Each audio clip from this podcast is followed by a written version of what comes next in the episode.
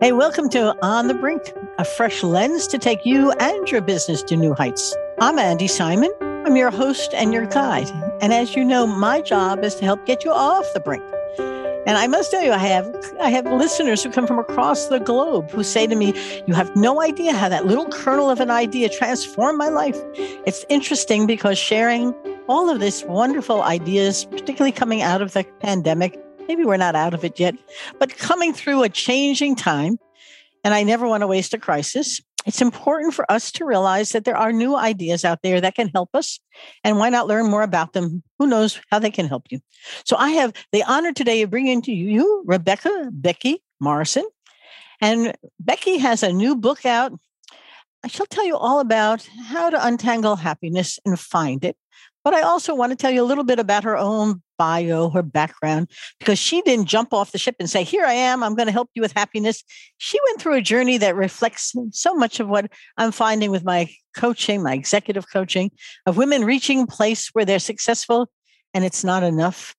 Men, too, they reach a place in their careers and they wonder, Isn't there anything more? So, we're going to talk today about finding purpose, finding happiness, finding what's missing, that little link that doesn't seem right. A little bit more about Becky. Rebecca Morrison is a mom. I like what she says there a mom, a wife, a lawyer, turned happiness coach. A graduate of Wellesley College and Georgetown Law. She also received an executive coaching certification from UC Berkeley. She worked in finance and big law for over 20 years. And she reflects so many of my clients who have been very successful. And then they say there's more to it. She spends her days helping clients uncover their own happiness recipe. The book is called The Happiness Recipe. And by applying the principles of priority aligned living. Now, having shared these tools with people, informally and formally, she's thrilled to share them with you all as part of the book, but it's today's podcast. Becky, thank you for coming along. It's been so much fun meeting you. Thank you, Andy. I'm really excited to be here and talk about obviously one of my favorite topics with you and your listeners. Well, I think the first thing we're going to do is who is Becky Morrison? What's your journey? Your story is a wonderful one, but it also reflects a, an enormous population of folks out there who are following in very much the same footsteps and wondering, really? What is this all about? And I can't tell you how many attorneys I've met at gatherings over the last several years women in particular who say, Well, I'm pretty successful, but mm, not quite sure this is what I want to do for the rest of my career. How about yourself? What's your story? So it's interesting because you described that moment of like, I'm pretty successful, but what else? Right. And I think I've gone through that experience at least three times in my career, maybe four. Um, but the first one was that I that I think of often and that I sort of describe as the kicking off point for this journey happened back when I was a relatively new uh, litigator. I was about 4 years into a job at a big law firm on partnership track, married, had a toddler at the time, and um, found myself one evening on the floor of the bathroom with my toddler in the tub and the cordless phone clipped to the back of my pants and the toilet seat cover closed and the notebook on the toilet seat cover and the papers all around me. And I was doing two things I was bathing my toddler and I was working with an expert on a conference call to get them ready for their upcoming testimony. And I had two thoughts in super quick succession in that moment. The first thought was, who says you can't have it all? Like, here I am, I'm killing it. And the second thought was, and I'm exhausted and this is unsustainable. And more importantly than all of that, I'm not sure this is really enough. This is really making me happy that I really want to be an attorney. Yes. Which, I mean, when you've gone into six figures of debt to get through law school, it's like, wait, wait a minute, you don't want to what? Like the other half of it is like, you're making good money, you're on the right track, you're gonna, there's going to be a payoff, it'll be okay. So that was the first moment like that that I had in my career. And it led me on this path of incrementally increasing my happiness each time I made a change. And then mm-hmm. continuing to have that kind of conversation with myself um, about what else is there? You know, what am I missing? And I added, I mean, so I'm I, from that point, I made a shift to law firm administration. Um, that was a really positive shift because it gave me more time freedom. I still got to use my legal brain and my legal education. It was kind of a hybrid attorney, um, attorney administrator role. And then again, I reached a moment after about a decade doing that of like, okay, well, this is fun, but now what? what what's next? Where's more? And um, at that point, was faced with the choice of do I double down on this career in legal technology that I've developed and really become a well-known expert in that space, which I felt I could do, right? I had the ability to do. Or do I do something else entirely? And what I realized is I'm not doubling down again, done this before, on something that I'm not sure is for me. And so I took really kind of another left turn, left the legal space entirely, went into um, more entrepreneurial finance space to be a COO because people and process have always been at the heart of my work. Um, was there, was had a lot of fun for the first two years because it was new environment. It was fun to have impact. It was fun not to be part of a big organization. And then again, sort of reached a point where they weren't growing the way that we anticipated. And the CEO, the CEO and I agreed that it was not right for me to stick around long term. Which I didn't get laid off and I didn't get fired. But the practical impact was the same. I still had to find a new job, right? And so again did this exercise of well what can i do and let me think about all the jobs i'm qualified for well i'm a lawyer who's managed 100 plus 200 plus attorneys and staff at various times in my career i've got a strong process background i've got a management background i still have my bar license like let me apply for all the jobs until again had this thought of wait a minute wait a minute what do I want to do? What am I really here for? What is my purpose? Not just in life generally, but more specifically in this season of my life. What is my purpose? And I hired a coach. And that coach facilitated for me a really wide ranging exploration of all the possibilities. And then I ended up at UC Berkeley to get my coaching certification. That is pretty cool. It's interesting listening to you. A, a, story, case story. I have a wonderful client, and she, a successful partner in an accounting firm, CPA, MBA, raised three kids alone, single mom, successful. Um, and and her shrink fired her and um, and she said, "No, you got to go do something. Um, you can't keep talking about how unhappy you are." And so we went through our process, and I'm anxious for you to share yours. But usually, it's in the story. You're managing your mind. Your mind does exactly what it thinks you want it to do. As you're talking, I'm thinking about her experience and yours. I could stay in that zone. Um, if you were a guy, my hunch is you might have actually stayed in that zone because you were moving up the corporate ladder, making more money. It was all in that category of how you will be successful. But the women I work with have a different mindset. They are asking some profound questions about what's the meaning? What's the purpose? We talk a lot about Gen Zs asking that and both men and women. And, and we're finding that the pandemic has been a catalytic moment for a huge population. You can talk about the great resignation, whether it's of boomers or if it's youngsters. Everybody's asking, what is it about work? What is work anyhow? What should we be doing? So yep. what happened? You got your coaching. Did you become a coach and, and then begin to build your business or help us? So I show up at UC Berkeley for a 10 day intensive back when we were still doing 10 day intensives in person.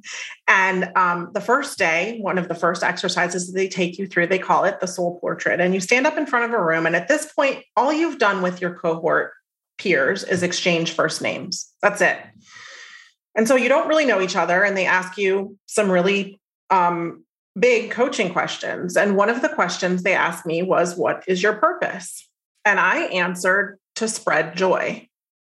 And then I looked around like, who the heck said that? Because that was not something that I had ever consciously expressed before. I love the line, though. That is a purpose statement, isn't it? Oh, it sure is. And so then I said, well, that's interesting. I'm not sure what I'm going to do with that. Let me go through this experience. My thought had been with coaching, actually, to take back some executive and leadership coaching work into law firms because lawyers are not trained in law school to be either leaders or managers, which means yeah. that some are and some aren't. And it depends on the firm and it depends on the structure that they've given you to develop those skills. And so I thought, hey, this could be fun because I really like that piece. I've seen firsthand how it can actually um, influence not just the success of the individual, but the success of the firm or the client engagement to have yep. people who aren't good leaders and managers there and I shouldn't say good, actually, I should just say effective. It's not about good and bad, it's about do we have the skills? And that was my intention. So I left Berkeley and had a bunch of certification hours that I needed to do. And so I engaged in kind of a wide ranging exploration of coaching different people at different places, different careers, different backgrounds, just to see what I might like. And I found a thread. And the thread was the one you've described, which is I've done a lot, I've checked a lot of boxes but something is missing. And I was like, this is an interesting thread because I'm familiar with this thread. You'll recall. I've experienced this thread personally uh, throughout the course of my life. And, and that led me to um, really thinking that that's the space I wanted to be playing in, but I wasn't sure how that was going to look. And I had an intention in March of, or well, February of 2020, I got my certification and thought, okay, cool. So now I'm going to really dial into this niche of trying to help people figure this stuff out. How will I do that? Well, I'm going to go and do a bunch of networking conversations. And then I'm going to try and get some people to let me come in and do some lunch and learns so that I can kind of develop by experimentation, because that's how I roll, my framework, my, my, my approach, see what works, what doesn't, test out what I'm thinking. Yeah. Then March happened and there was no in person anything. And there was no virtual anything for a period of time because people were really in survival mode as they needed to be. Yes. And so i decided to join a writer's retreat instead thinking that that would give me some structure to play with some content. And thus my book was born. I did Love not it. intend to write a book. I showed up to the first meeting of that writer's retreat group in fact and said I'm here. I'm here to support you. If you're writing a book, that's awesome. I just want some structure for writing and creating content. I will not be writing a book. now, this was virtual or in person? Virtual, virtual. virtual. And um, out of my small pod of five writing peers, we still meet actually to this day. They're delightful, but I'm the first person to take the book to market. So, famous last words I'm not writing a book, but here we are. Uh, did you self publish that book or find I sure did. I sure did. did. And I did that intentionally because I didn't want to wait. It was very clear to me that the tools in this book were going to be helpful to people at the time that we're living in now. Yes. Because you said it, this this um, experience of living through what we've lived through over the past two ish years for a lot of people has called the question. It is called the prioritization question. It's really a global area era of reprioritization of really looking at what matters to us and how we want to live um, more in alignment with that. Well, I think that it's very exciting. These I I happen to be, if you looked at my archetype, I'm an explorer, okay. and I've always been on the margins of what was stable and certain and i'm always been an executive in organizations that were changing and mm-hmm. you know mm-hmm. i love change when i launched my company it was as a corporate anthropologist to help companies change and people hated me and loved me they had to change they didn't know how to change and we needed to figure out how to change but yeah. you are in your book and in your beautiful website and all the things that you're doing transforming yourself and others at the same time and i thought that this was a beautiful beautiful story to share because the transformation we're going through means your story is changing. And as you're telling it, their story is. And the challenge for people is that we like stability and continuity and certainty. And for the last two and a half years, uh, we haven't had any of that. And consequently, humans get frail and very fragile when there's no stability. The ambiguity is as bad as dangerous a place as we can be in. Happiness who knows where that comes from? What will it look like? So you help them reestablish something. Help me help them. How do you do it? What's your process? So there's two tracks that I like to play with, and I like to play with them simultaneously, not in the same exact second, but as we're working together, we're coming at it from both ends, if you will. And the, the first end is the is the piece that's in my book. It's how do we identify your top priorities for this season of your life, whatever that may be, and how do we start living more in alignment with that? And then how do we equip you to re identify or re-evaluate or recalibrate when the season changes? Because it will. Uh, we've seen it happen recently. Yes. The other end is how do we, at the same time that we're thinking about this greater architecture problem, how do we live happy or as happily as possible in the day to day without changing any circumstances? Because the science on happiness tells us that our circumstances matter to our happiness, but not nearly as much as our daily behaviors and thoughts. You must be talking about Sonia's work, huh? I am talking about our friend Sonia's work.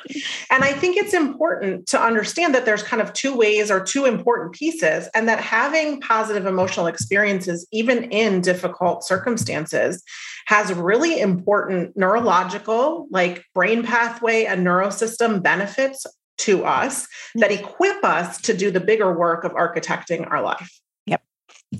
Now, I can't say Sonia's last name, and uh, she has a wonderful uh, book on the power of happiness. And, and I've also taken the Coursera Yale course on the science yes. of well being. I'm sure yes. you have too. And it's taught us a lot about the science of this. About half of it could come from our birth and daily life and the situation we're in. But the other part is really in our own hands. So mm-hmm. I'm curious, how's your you developed? I mean, you're two years into this business. I'm 20 years into mine. I love it. Um, talk about what you're discovering because when I say to people, okay, half is is where you are, you know, you're married or you're not, you have family or you don't, whatever those particulars are, but the rest is in your hands. So, what are the things that matter to find happiness and how do you actually do it? What are your thoughts? So, the first thing, and when we talk about sort of coming at it from that end, that like, how do we improve everyday happiness? It's not going to happen by accident. It requires intentional action. Yes. And in order to take intentional action to increase your happiness, you have to know what intentional action might bring more happiness. it's true. Which I know sounds sort of obvious, except that a lot of people don't aren't there. No. And a lot of people look at it when I say, so one of the early exercises we'll do is something that I I call finding your joy menu or finding your essential sources of joy. We will literally sit down and figure out what are the basic building blocks of your positive emotional experience as a human being because they're different for everybody. And when i ask people that we ask it in a more casual way like what i feel happy when fill in the blank. And often people will come up with things like i feel happy when i'm on vacation. I feel happy when i'm with a loved one. I feel happy when i can wrestle with the you know my dog on the floor or when i'm with my dog or my dog makes me happy whatever. That's great but you can't always drop everything and go on vacation. And you can't always drop every, everything and spend a whole day with a loved one doing things you love. So the question is how do you make it bite sized so that it can drop her into a day where it already feels full and overwhelming? Mm-hmm. so you take those things and you dig a little deeper. Well what is it about vacation? Or what is it about your dog? Or what is it about your loved one or time with your loved one? And let's get it all the way down to something that is literally dropper sized so I'll give you an example. For me, one of the things that I love about vacation, we often go to warm climates for vacation, and I love the sun on my face. Well, I don't have to leave Virginia. It's not very sunny right now, it's in the evening, but the sun was out today. I can go outside and put the sun on my face multiple times a day, anytime I want. And the key is when I do it with intention, with the intention to absorb the sun, to enjoy the experience, to savor the, the warmth, then I've created a positive emotional experience for myself. Yep. And the more we do that, the more we broaden our abilities or capabilities in the moment, and the more we build our stores of resilience. And both of those things are critically important to weathering the tough stuff. And now, a word from our sponsors Simon Associates Management Consultants. That's us. And we're here to help you see, feel, and think in new ways. Whether you are an organization that's stuck or stalled, or an individual in that organization who's looking to rethink their own life's journey. Simon Associates has designed programs and processes to help you do just that. Our first book, On the Brink, A Fresh Lens to Take Your Business to New Heights, told the stories of seven clients who were stuck or stalled, and a little anthropology helped them see things through a fresh lens, reignite their growth, and soar again. My new book that came out in January 2021 is called Rethink Smashing the Myths of Women in Business. It's all about how 11 women, including myself, were able to see past the hurdles, the glass ceilings, and the brick walls and become the best that they could be.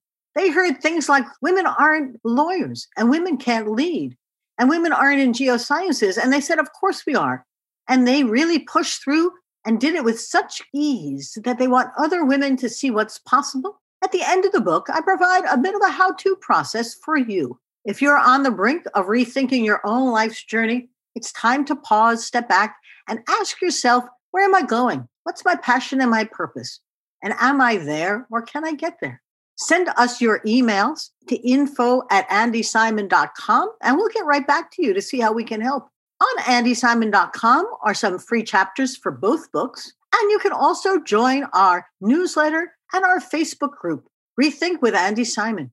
We are bringing together women to help other women do what they can't do by themselves, very often to see what's possible and become the best that they can be. Come join us. And now back to our podcast. But I bet it's the onesies need twosies and threesies. Mm-hmm. And I'm sure you add besides going out to get sun on your face, which I agree with. And it's uh, 20 degrees here, so it's pretty cold. Um, it's hard to get that sun beyond the real warm uh, feeling. It's, yeah, it's, a, it's, an illusion more than anything. Yep. Um, do you find that as you work with your folks, are there some patterns? I, I too know that everyone is unique, but there are always a pattern. Yep. There are definitely patterns. There's patterns of there's patterns of a couple things. There's patterns of the joy like people each individual can identify the patterns that they have but then there's also patterns of the ways we block our joy like yes. there's patterns of the ways we sabotage that like I have a client who we were doing this exercise. And look, I don't mean to imply that in coaching you come to me and you just get a joy menu. That's just a starting point. And it's a starting point so that you can start intentionally injecting positive emotions into your day so that you have the skill set we need to do the hard stuff, the deep yes. work. But we were talking about this exercise because she was really at a point of of feeling pretty burnt out and her dog was one of the things and i was like well and i you know she's a she's a I'll say she's the dog, she's the dog parent with primary responsibility. And I was like, well, how often are you outside with your dog? She's like four or five times a day. Well, okay. Are you enjoying that time? No, I'm on the phone every single time. Right. So it's like we have these things, but we we block our access to them because we're so overwhelmed. And so yes. there's kind of two pieces of like, and then the I'm sorry, I'm all over the place, but I'm getting all these insights or thoughts. Um, the last pattern that I think is important is also the pattern of our nervous system. Yes. You said something really important earlier, and it's that we are in a place where nothing is certain, and uncertainty is does not feel good, and it particularly doesn't feel good for our nervous system, who has one as one of their primary job descriptions to keep us safe. And keeping yes. keeping a being safe in uncertainty, if you think of it in term in very primal terms, is one of the hardest jobs that's out there. Right. And so our nervous system is like, whoa, whoa, whoa, whoa, whoa, whoa, whoa, this is not this is not okay, right? Yep. Um, and so, also another pattern that can be really important is being able to realize when your nervous system is is being triggered or dysregulated, so that you can take steps to work with the, that nervous system to put it back into a more regulated state so that you have more brain power, more executive function to then do all of this other work, to do the untangling, to do the unwinding. I want to get to the uh, untangling and the unwinding uh-huh. because there's wonderful work. I've been reading um, Daniel Pink's book Drive again, uh, and I'm using it for a leadership program. Um, but his his he builds from intrinsic um, and, the tension between the intrinsic and the extrinsic and what motivates you, um, to all the wonderful research that gets to purpose. And, and I love his three submit there. You need autonomy, uh, and then you need mastery, uh, and then you need purpose. And, and if that's what you need to be motivated to do well, it also is the same kind of things to feel happy. Mm-hmm. And are you do you as you you have your two sides and I saw the daily side and the bigger purpose side. Talk to me about the bigger purpose side because that's not inconsequential. That's actually what it's all about. That is what it's all about. And all this daily stuff that I do is actually like I said to equip you to do the purpose work because that can be really big, deep and a little bit jarring work if you haven't done it before. The one thing I will say that I think about purpose a little bit differently than other people is that I don't think about purpose as like a single North Star to guide your life or a single sort of like I'm put on this earth to do only this. Right. I told you when I went to Berkeley, they asked me what my purpose was, and I said to spread joy. Yep. I believe my purpose in this season of my life is to spread joy. And I believe that that could change. And yes. I'm open to it changing. And I now know and I have the tools to recognize when the change might come. So, all of that said, the purpose work that I do is really about identifying what is mm-hmm. most important to you in this season of your life so that you can do more of that and less of the rest. Yes. But it starts with getting to a place where you can even take stock of what's on your plate, yes. which, if people are coming to me in the throes of overwhelm or burnout, is very difficult to do initially without first doing this calming down on the other side. That said, once we've got that under control, we can begin to dive in and say, okay, what's really taking your time energy and resources? What do we need to get rid of? What do you need more of? And and if i could rewrite somehow the recipe for happiness that i wrote myself it would it would highlight the less of the rest as the most important. Yep. It, it's it's um, well we use similar approaches. I have a, a bunch of tools that i adopted from what i did with organizations who are full of people to individuals. Are they that different maybe, maybe not. But at the end of my book, Rethink Smashing the Myths of Women in Business, I have a how to, my seven steps. And I turned that into an online course called Rethinking Your Journey with Andy Simon. And, and, and what's most interesting to me, though, is that you need to take a look. One of the things we do is take a look at the last 12 months and write down 10 things that really gave you joy. Mm-hmm. It's hard for people. I said, it's mm-hmm. okay. Dig deeper. Ask somebody, you know, talk about it. And then 10 things that really gave you pain. That's mm-hmm. often easier, but not mm-hmm. pretty. And then we squeeze it down, squeeze it down until we come to three or two or one of the most important values there.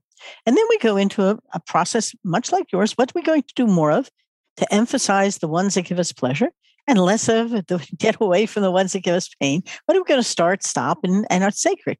It's not hard. And when I do it with a group of people, I'm always fascinated because they really know how to change the organization. They really mm-hmm. do. Uh, mm-hmm. Doing it, uh, first we have to figure out what it is we're going to do and then doing it. For an individual, um, it's very interesting watching the eyes as they're thinking about the things that they don't want to do anymore. It's okay to say no. And the things that you want to do lots of, well, how are you going to do that? Nobody's stopping you. But until mm-hmm. you have a plan, a personal plan for happiness, um, you can't take steps in any direction.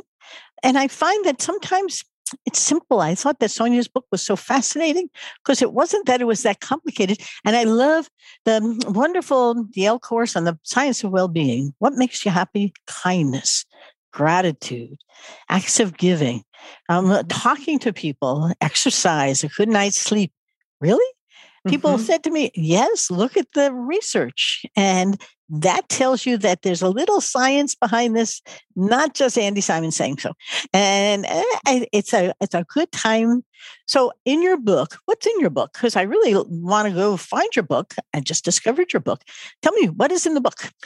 So, the book is based on exactly what I've already said. That my premise is for the recipe for happiness, which is do more of what matters and less of the rest. But I've identified. Yeah, but I've identified sort of three things, and you alluded to them that get in our get in our way of execution. The first is I call it the authenticity gap, but it's the knowing gap. Do you actually know? Do you have an awareness of what matters most to you and what you need to let go of? no. And are you willing to claim it? Right. Yep. And yep. then we we live in a doing world. So we go right from do you know to how do we? And, and so that's actually my third gap. And I'm going to come back to the middle, middle gap in a minute. But the third gap is I call it the physical energy gap. It's the doing gap. Are you actually living in alignment with that formula? And if not, how do, how do you get there? How do you shift your behavior? How do you shift your habits, habits, all of that? The middle gap is the is the um, believing gap and it's the mindset gap it's the yes. things that stop us from taking the knowing into the doing yep. and we often forget to spend a little time there to say what beliefs or feelings do i have today that might sabotage my ability to execute yes let's address those proactively let's figure out how to get it over guilt how to say no how to stop what ifing all the things, how to work with our nervous system, all of that lives in there. And so the book is actually a very, I wanted it to be, as you can tell, I think both you and I really enjoy learning and reading this stuff. And one of my challenges is always great. The theory is great. How do I execute? I want to do. What's the doing? So I wanted to leave people with what I wrote with a set of tools. And so every single chapter has at least one exercise that you can deploy to sort of move the needle on that topic, yep. whether yep. it's saying no or shedding guilt or incorporating celebration, which is one of the things I put in the activity, you know, yep. in the physical energy gap, but it's all there. And so um Yeah. So because I'm I'm enjoying listening to you. It's hard to find people who know what we do, who do it with joy. Um, but I also always tell my folks, listen, your mind does exactly what it thinks you want it to do. I like Marissa Peer's work and I like um, Martin Seligman's stuff on positivity. Mm-hmm.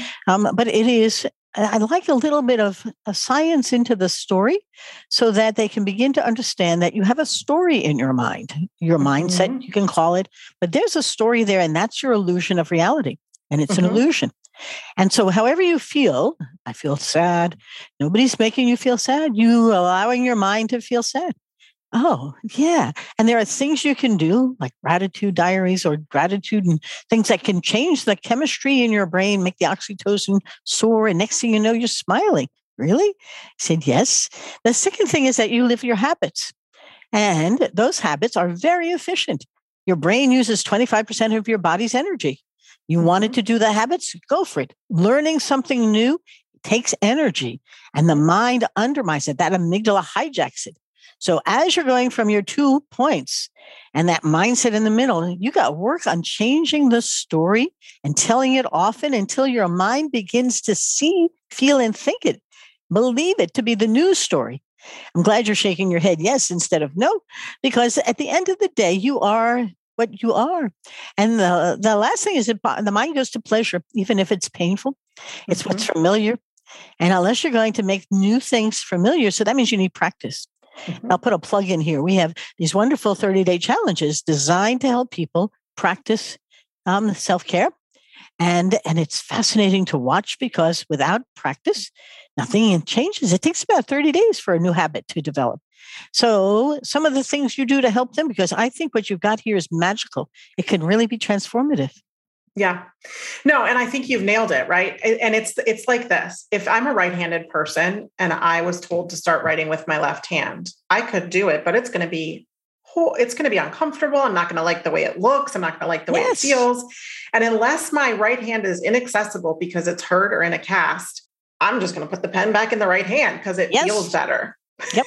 Even if you told me, Becky, if you learn to write with your left hand, all these rewards await you it's nope. just uncomfortable right? And so you're absolutely right that there is an element of training that has to exist. There's an element i mean the very first exercise in my book i call it um, expect discomfort. Uh-huh.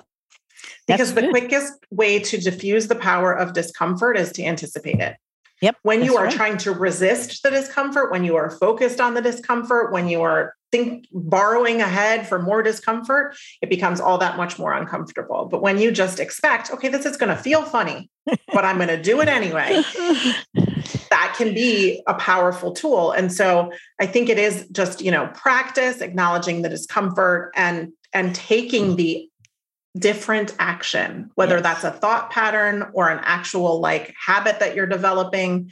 Um, you know, habits are an interesting one because they play a really, as you highlighted, a really important role.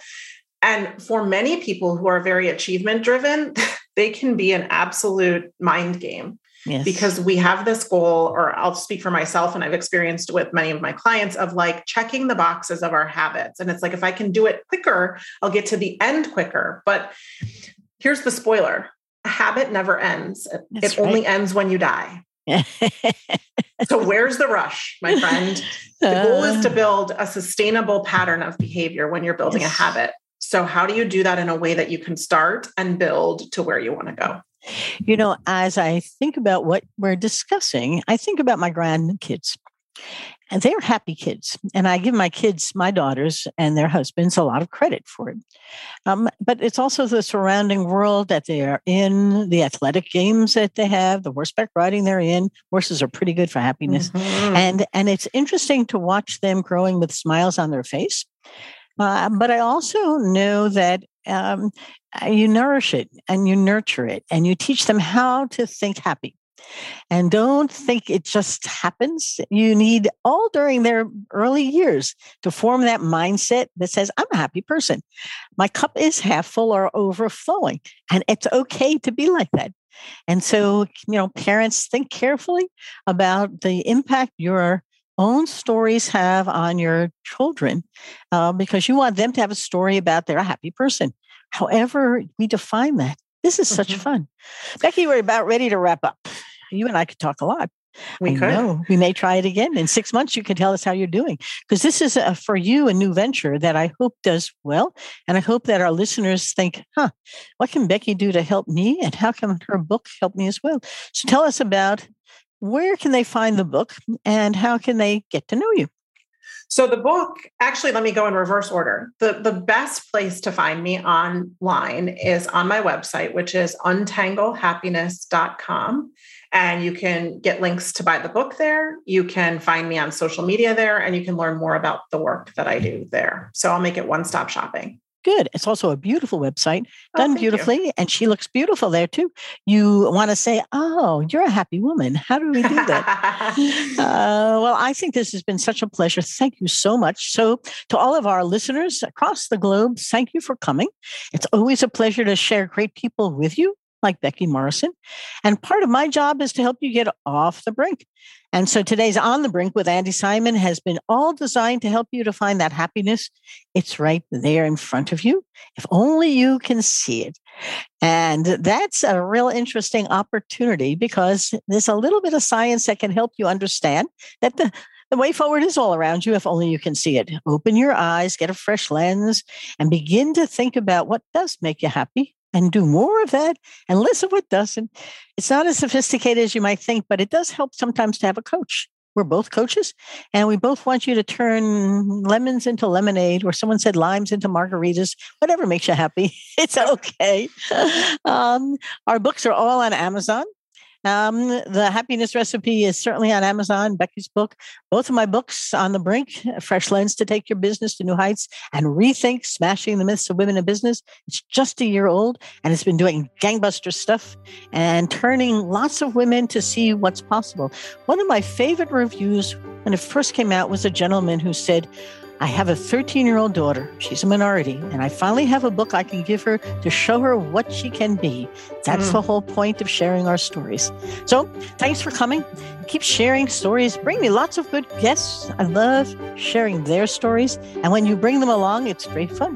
Goodbye, Becky. Have a great day. All of you, stay safe, stay healthy. Bye bye now.